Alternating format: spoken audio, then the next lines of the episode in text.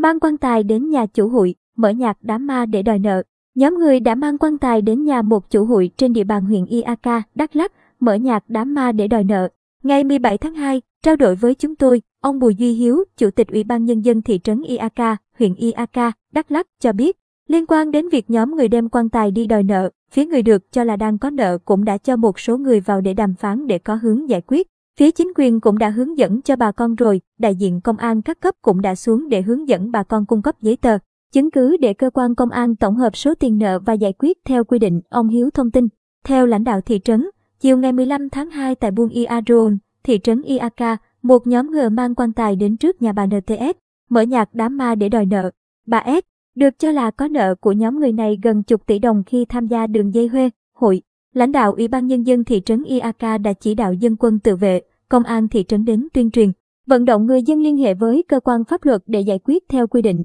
tránh ảnh hưởng đến an ninh trật tự địa phương, nhóm người này mới dừng lại, giải tán. Việc mang quan tài, mở nhạc đám ma đòi nợ được quay lại và phát tán lên mạng xã hội. Nhóm người này thông tin đến cơ quan chức năng rằng bà S đang giữ tiền của hàng chục người chơi huê, hội,